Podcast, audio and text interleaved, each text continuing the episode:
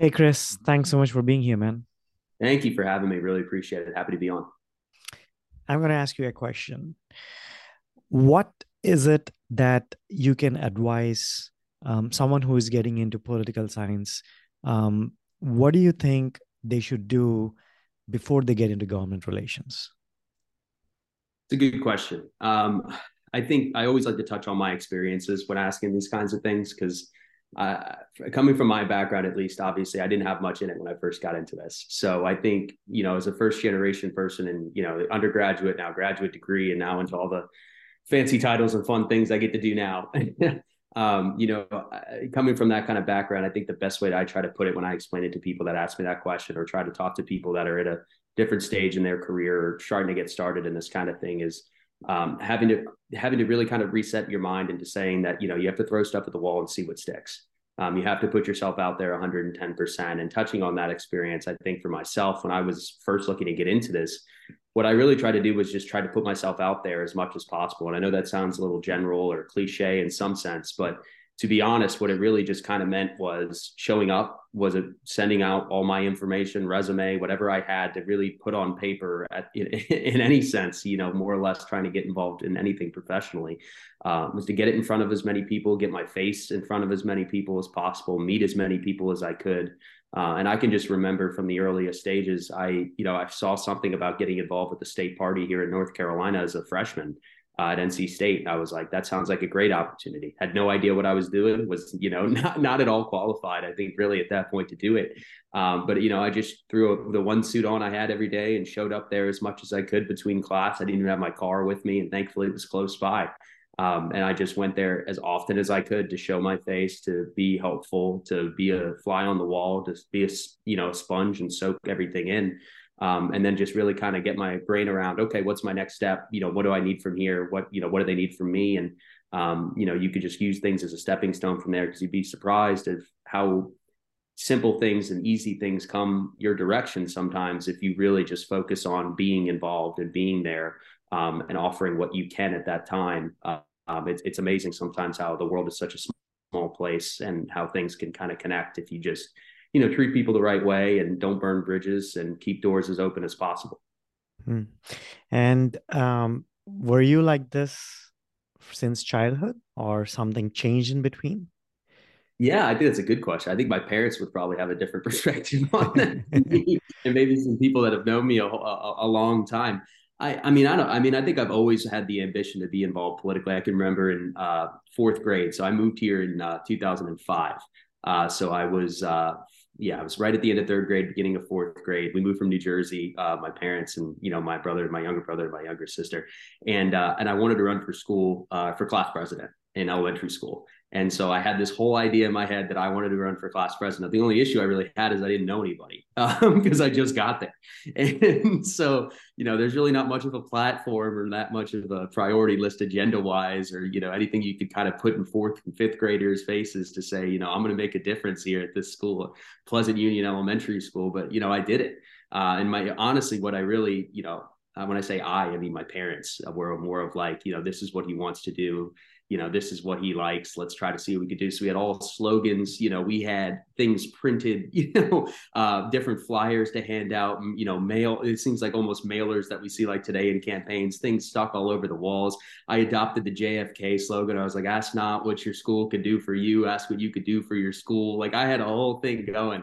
Um, and so I don't know, maybe if some of that stem, you, some of that I do now stems from that, but I've always considered myself an extrovert, you know, in some sense, and I've never been, you know, the more I've gotten into things and the more I've, you know, met folks and gotten involved in what I do now, or, um, you know, anything that's really kind of accumulated as a part of it, it's being in unfamiliar, uncomfortable territory for me is, you know, not anything new. So, you know, having to meet folks and and you know earn trust and credibility um, try to garner respect in any sense, um, you know, treating people correctly and trying to be as professional as you can.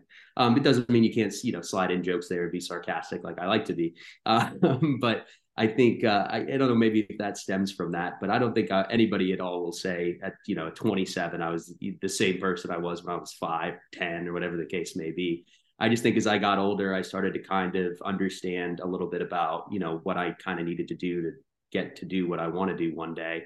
Um, and uh, you know, my parents have always been uh, fundamental, you know, building blocks and trying to instill a lot of you know their values and how they view the world and how they view people and trying to make me understand that you know treating people the right way and trying to do it you know from that ground up type way i guess would be the way to put it um, is kind of the right approach to have for pretty much everything. Um, and you know, you can only figure out what you want to do by figuring out what you don't want to do, um, and just trying to be involved and get involved as much as you can.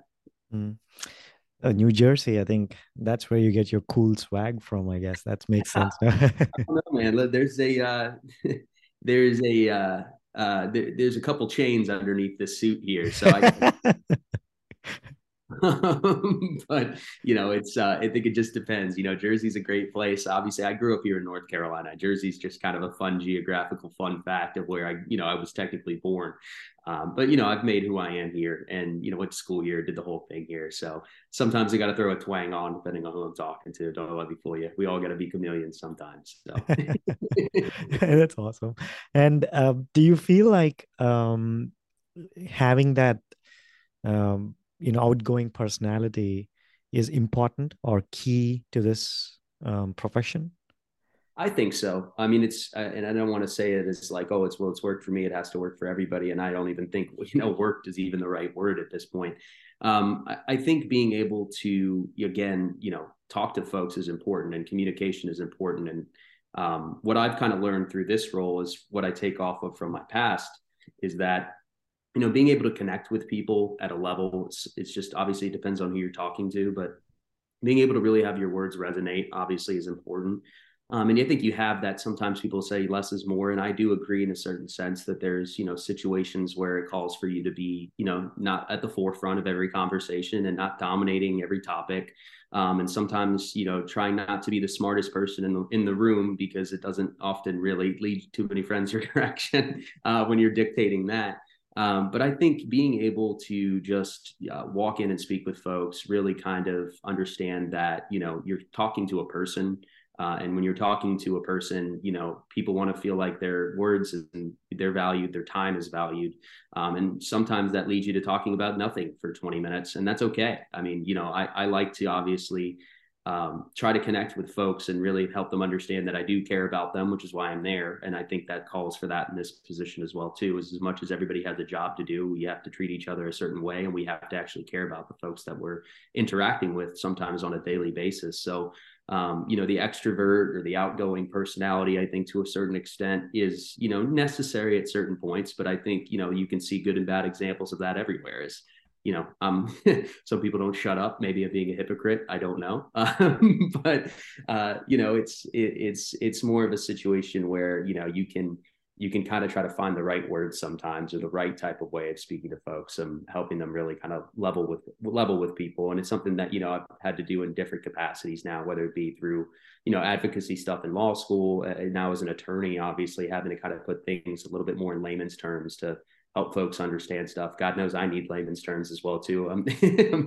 you know, and and then even through the policy work that we have to work on too. It's you know, experts are experts and they're good at their job, but you know, there's also people that have to go and explain uh, the expertise sometimes, and you know, I think sometimes that's where I come in. nice. And has um, anything surprised you, um, like as far as your job goes?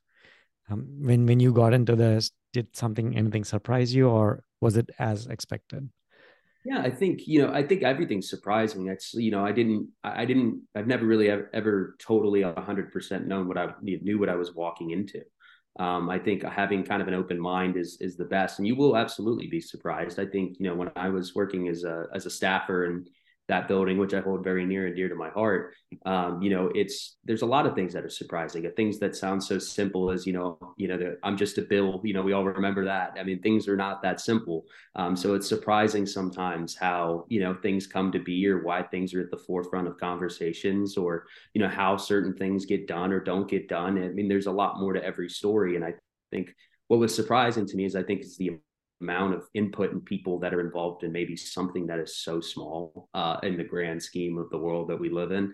Um, and you would just think like, oh man, this is three sentences. Like, why would you know this many people care about it? And you're like, well, you know, this is actually the input of hundreds, not thousands of people. And you're like, oh man, okay, yeah, no, this is not just some small thing. Yeah, that's why you, everybody in the government relations thing. It's like I just have a small bill. It's a minor bill. It's a you know non-controversial bill, and it's like I wish things were that simple in our world. But anything that's worth doing, there's there's always going to be some you know some input and and some uh, you know some opinions on it i guess so you know what was surprising to me is again just how straightforward a process could be on paper but practically um, how different it actually is hmm.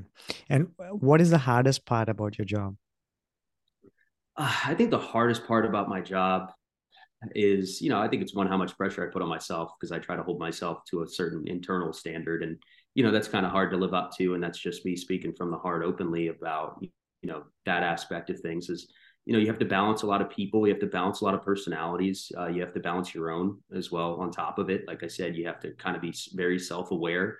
Um, you know you have to be transparent um, and i think the hardest part is trying to have to think about the long term versus short term in anything that you do. Um, is you know what you know you have a job to do and everybody does. Um, and you have to think about what are the long term and you know short term consequences good or bad in anything that you're trying to do. And um, you know it's a, it's a difficult you know thing to grasp and, and tackle sometimes of you know if i really want to get this done what's the cost of that? And you know i don't want to ruin a relationship or burn a bridge or you know maybe make somebody upset unnecessarily but i also uh, you know just like anybody else we have you know things to do we have to get them done and um, you know, it's it's a hard thing to kind of wrangle with sometimes. But um, you know, personalities again too. As you work in politics, so you have a lot of people. Um, you have to deal with a lot of people. You have to know a lot of you know keep up with their titles. It's an it's an ever changing industry. I say of uh, turnover of people that might be looking to go somewhere else and they go somewhere else and they're not the same in the same roles they were before but you know you still have them saved in your phone as three positions ago. And you know i was probably no different than that when i was going through you know transitions from things from school to jobs and stuff too. So that keeping up with that too and then work life balance i think like anybody is is is that as well as when you're you know when you're in a job that requires you to speak with folks, you have to kind of be a little bit more selfish. I'm starting to learn with your time to a certain extent.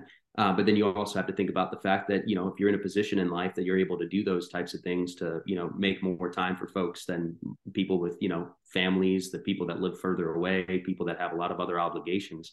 You know, it's it's more of a luxury if you look at it that way sometimes too to be able to have you know the leeway and the time to do that kind of thing. So, um, you know, all of those things in in, in, a, in a roundabout sense. Okay, cool. Uh, let's dig a little bit into your personality. Um, so, what is um, the one thing you like to share, uh, which very few people know about you? Mm. Oh wow. Okay, let me think on that for a second. Very few people know about me. Okay, I always, uh, I think maybe this is one of them. When I was, I'm actually a Chinese studies minor. So when for four years when I was at NC State, I actually studied uh, each and every semester I was there. I studied a simplified Mandarin. So for three days a week, I would go uh, in a class of about, man, I think it was about eight people, sometimes 10 max, depending on the semester. Uh, I would go, and from the very beginning, I started at 101 like everybody else. Uh, and I would, uh, you know, we'd go in there and do uh, reading. We do uh, a little bit of writing. I'd have a separate workshop once a week for writing. So it was sometimes three, if not four days a week uh, that I got to do that. So that was uh, that kind of opened my eyes into something completely new. Like I said, as somebody that isn't afraid of trying new things because of you know just how things have gone throughout time. Uh, I jumped into it with two feet when I first got there as kind of a cool opportunity. Uh, had the opportunity to uh, study abroad, which unfortunately I wasn't ever ever able to go do because of just the pursuit of some of the other things I was doing in this world and trying to make sure I had my summers filled up with productive, you know, career things. Um, but yeah, no, I studied it for four years, uh, got pretty good at it at a certain point. Please don't test me live now about whether or not I get things correct. um, but you know, I always said it was a funny joke because I studied, you know, I studied Chinese for four years and then, then I went to law school for four years, and I think Chinese was more understandable. um, but it's uh, it's yeah, it's it's it's a cool thing. You know, I like to you know, not many people I guess expect to talk to me, but it's uh, challenging myself is something I've never been afraid to do, and um, having the opportunity to do that was humbling at certain points, but it was also extremely rewarding as that you know kind of finished up. And uh, you know, I, I, haven't used it too much now. I don't think uh, I don't think me going into the General Assembly speaking Chinese is going to help me or anyone. Uh, so that's awesome. And um, what is your favorite hobby? Ooh, my favorite hobby. Um, I uh, I love sports. Uh, I've always loved sports. Played them growing up uh, a lot. Uh, played you know football, baseball, hockey. Uh, to, even when we first moved to North Carolina, um, had to kind of drop that one just because of a lot of other sports that I wanted to play. But uh, I'm I'm a die-hard hockey fan. Um, love it more than probably most other things. um, but uh, you know, I I love my family are big hockey fans. We're big New York Rangers fans. So uh, what I really like to do is at least once a year, I like to try to go with my younger brother, Greg. He's three years younger than me. Uh, he's just as much of a diehard crazy fan as I am. We like to pick at least one game a year where him and I will go um, and go watch a game together uh, at, at Madison Square Garden in New York City. Been able to thankfully be able to do that a little bit more here recently in the last few years. COVID kind of was, you know, a little bit of an issue with that.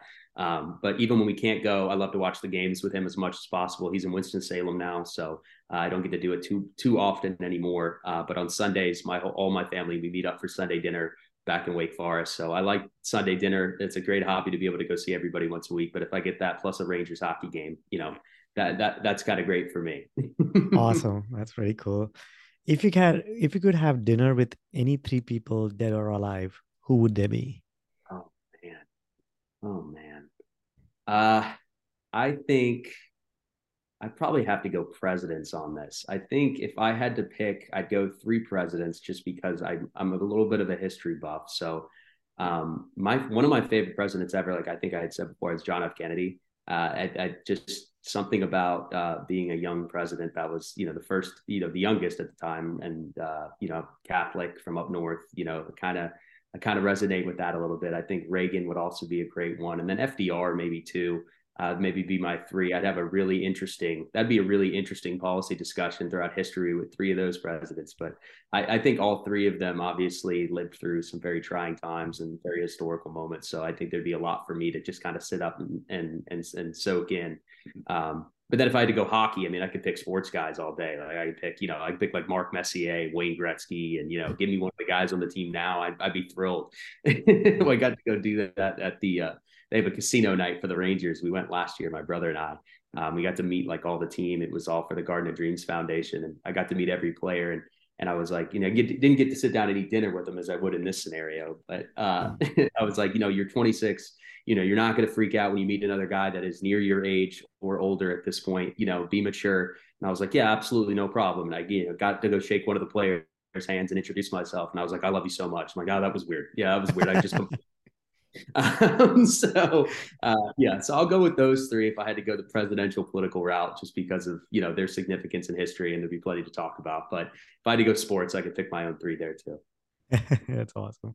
So, um, going a little bit back into your uh, childhood, um, you did give us a sneak peek into it, um, but can you tell us in a brief um, couple of sentences as to how, like, you know, what was your childhood like? You know, growing up, were you always imagining yourself to be um, an entrepreneur like a dad, or like, you know, did you want to be, you know, running your own shop? What, what what was your thinking back then? Yeah i think you know uh, having my dad my parents both of them honestly as a role model made you know things a lot easier than people would realize as much as you can talk about the first uh, generation stuff um, i think you know I, I always obviously looked up to my dad in the entrepreneurial sense and knew that was something that i knew would be a part of my life but he also instilled you know my brother and my sister and i at a very early age is that you know he does the things he does to provide the opportunities for us to do more um, and and I think that you know that kind of resonated for me uh, at a very early age. Um, so you know, I got interested in politics, got interested in law, um, tried to figure out the best path to be able to do that. Um, and thankfully, my parents were you know as supportive as you know you could ask for, and, and more than that, honestly, um, to allow for me to be able to do those types of things, um, and sacrificed a lot to make sure that those happened. And you know, being able, you know, allowing me to be able to go up to DC was a huge experience um, that they sunk a lot of time and investment into to make sure that happened for me to, you know, continue this kind of career path. So it's one very specific example that I can think of that sticks out for that. Um, but you know, it's it's not there was never any hesitation to try to you know to not do what my dad did and uh, or continues still to do. Um, he, he amazes us, amazes us every day. My mom the same. Um, but you know, they're uh, having having both of them kind of at your back does make you feel like you can do pretty much anything, um, and and continue to have that from them as I go down this path too. So I'm very thankful. Nice. And what is the most favorite issue you worked on? Oh man, I think the one of the more favorite issues, or the, I think the favorite one that sticks out for me um, I'd have to again go back to when I was a staffer. So I worked with um, State Senator Brent Jackson's office for a number of years. Um, actually, when I first got into law school as well too, which was a part-time situation for me in law school and a full-time uh, in his office. And we worked on a very particular issue um, in uh, revolving around uh, special needs children um, and kind of some administrative red tape uh, issues along uh, throughout that process for making sure that uh, those kids and those families were able to get um, the educational opportunities and the support that they need um, in different capacities within public schools.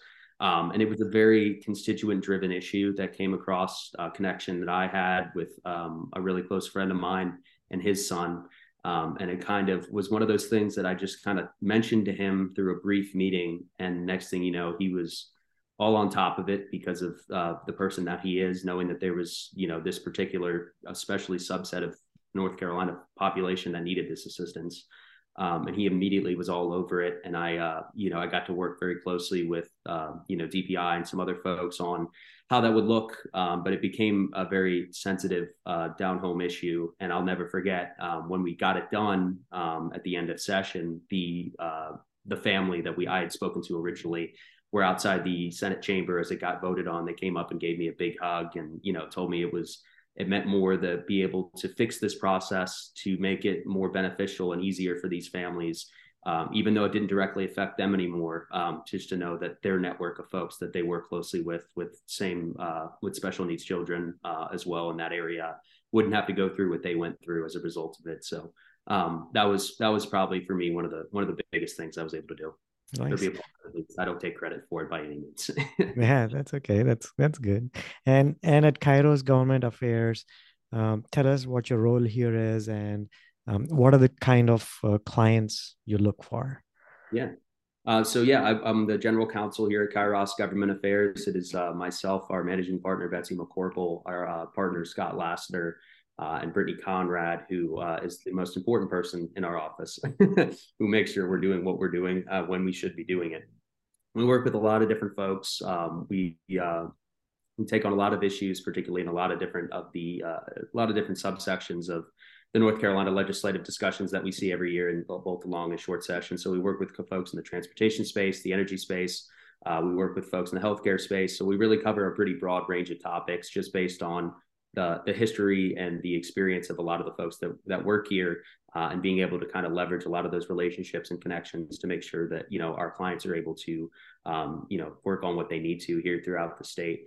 Uh, when we're looking for clients uh, what, what, we really kind of look for is folks that are rational and level-headed. I think everybody obviously gets very vested in what they're talking about as they should um, but I think you know being able to trust us to defer to us on a certain sense of the everyday, uh, to trust us to make sure that we're doing our job and and and best advocating for them at the legislature, at the agency level, whatever we you know may be uh, tasked with.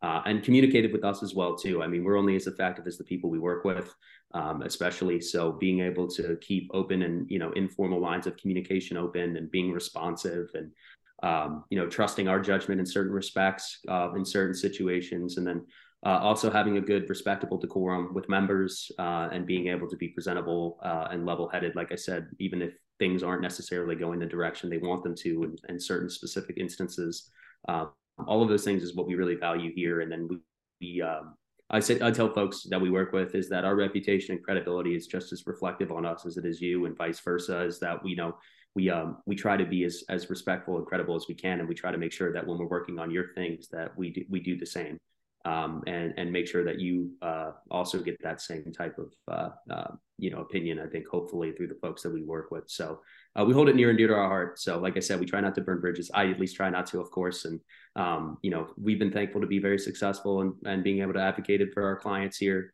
Um, and you know, thankfully, been able to uh, you know, do, do a lot of good work too. Nice. And looking towards the future, uh, what's what's your aspiration and what really drives and motivates you? I mean, what really drives and motivates me is to continue to kind of just build off of everything that I've been able to do. Um, you know, I, am I'm the type of person that loves to grow each day. If I can, I, I, love to try to be able to explore new things as much as I can obviously being a newly licensed attorney now has kind of been uh, a, a, new spin on things for this within this job as well too. So i'm constantly learning uh, and i'm the only attorney here so that's great. You know i'm i'm, I'm also right and wrong at the exact same time. It's fantastic. Um, um, you know I, I, I really hope obviously to aspire to be involved in politics greater one day. Um, i think obviously being able to understand the process and the people that work in the state is just as critical as having the ideas to try to implement them um, and institutional knowledge and, and really being able to understand how things work, I think is, is critical uh, in, in being effective in any capacity. So I'm hoping honestly to use as much as I can within uh, this role and, and, the roles in the future to be able to continue to work on behalf of North Carolinians the best I can and, uh, and advocate for good policies and hopefully work to implement them one day. Chris, um, thanks so much for spending these 20 to 30 minutes with me. I'm sure a lot of people would have learned a lot about you and also what are the do's and don'ts about lobbying as well. Thanks so much for being here, man. Thank you for having me. I really appreciate it.